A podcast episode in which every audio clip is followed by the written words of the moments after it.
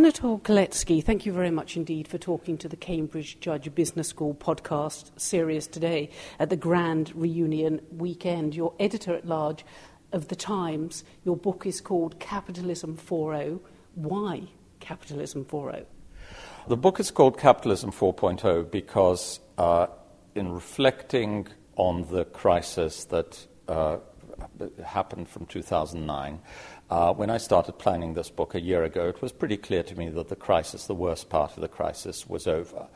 Uh, and capitalism hadn't come to an end in the way that many people predicted, almost like an analogy to communism coming to an end 20 years earlier.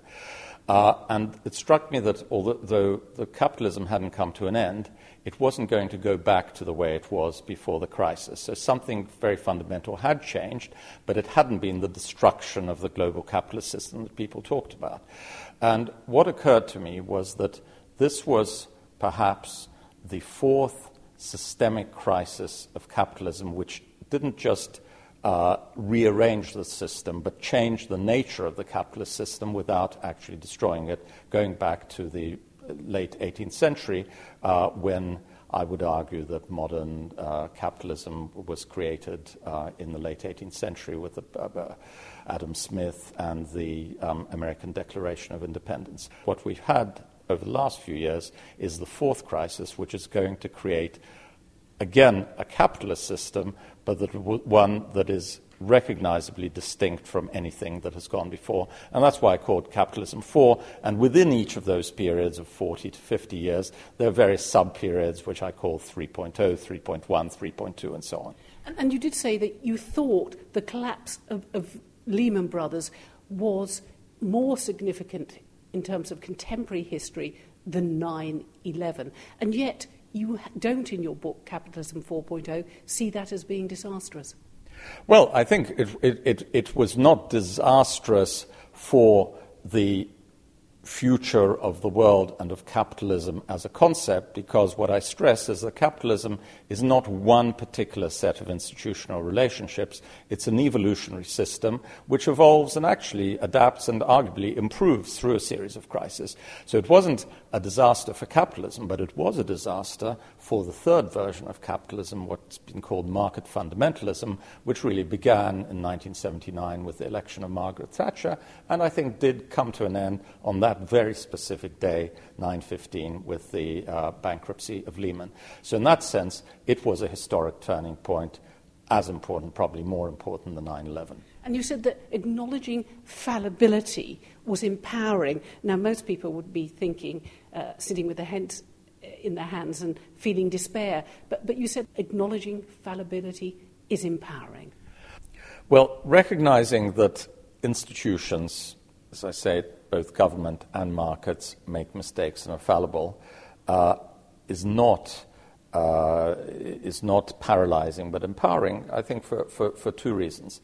Uh, first of all, because uh, recognizing that anything uh, has errors in it means that there is capacity for improvement. The belief that you had a perfect market meant that whatever uh, results the market produced were the best possible results, and nothing could be done to improve them, nothing could be done to change whatever industrial structure, for example, uh, the market decreed.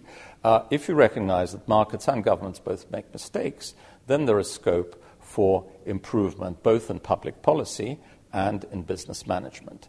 The other reason that it's empowering is that uh, what I think the next stage of capitalism is going to entail will be a series, a system of checks and balances, if you like, where markets are used to correct and improve the flaws of governments, for example, in a lot of public sector activities in health, education, and pensions, where governments dominate and where there is clear public disquiet, a lack of productivity growth, you need to introduce more markets. At the same time, there are many market activities where the uh, pure economic incentives have not produced results that are acceptable to society. Financial uh, regulation being one obvious case, but for example, energy and environment being another.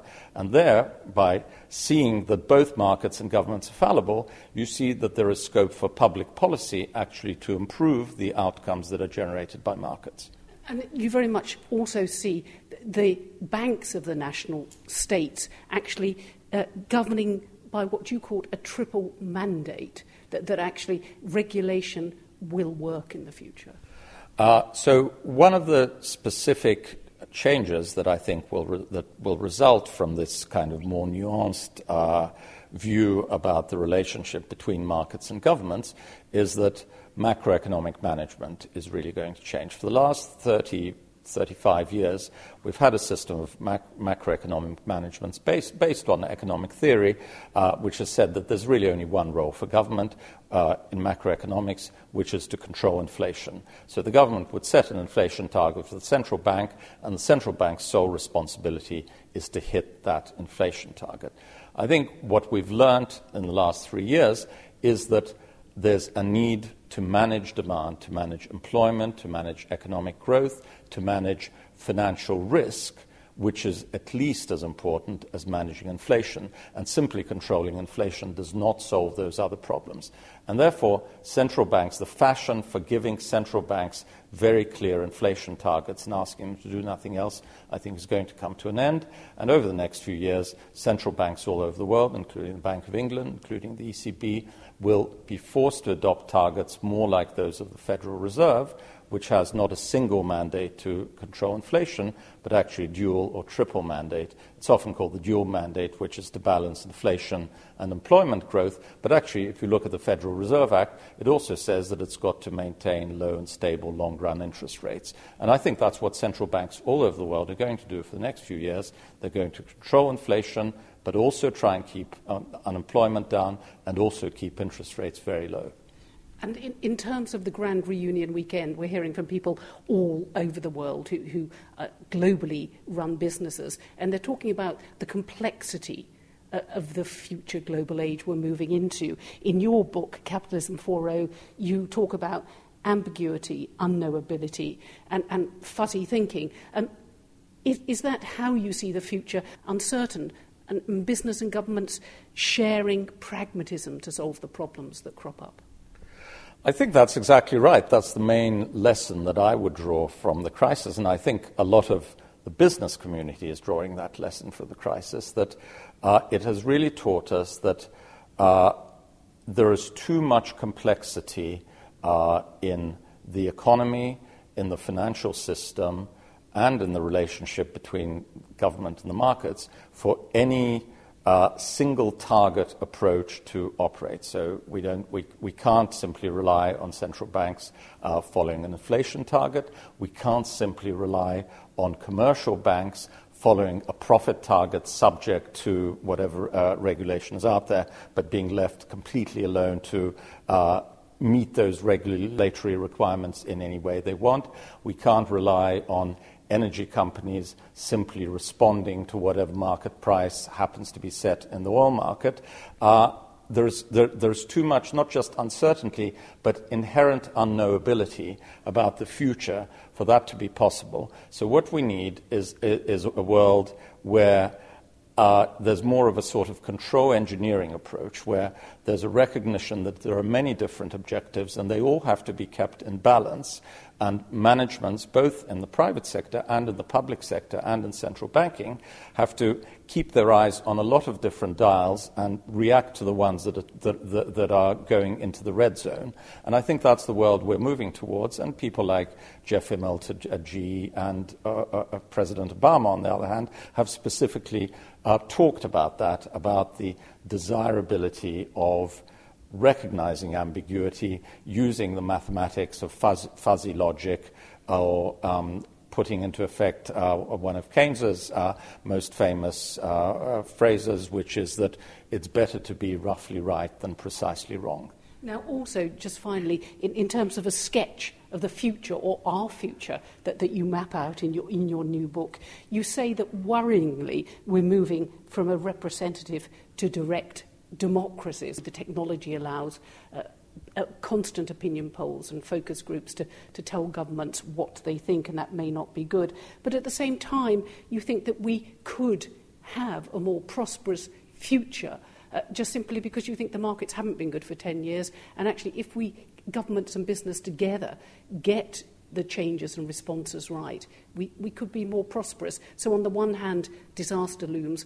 On, on the other, we could or go on holiday in a hot climate. If you ask people a series of discrete and unconnected questions, they will very naturally give you discrete and unconnected and incoherent answers. If you ask people, do you want higher or lower taxes? They'll say you want lower taxes. If you ask them, do you want higher spending? They'll say we want higher spending. If you ask them, do you want balanced budgets? They'll say balanced budgets.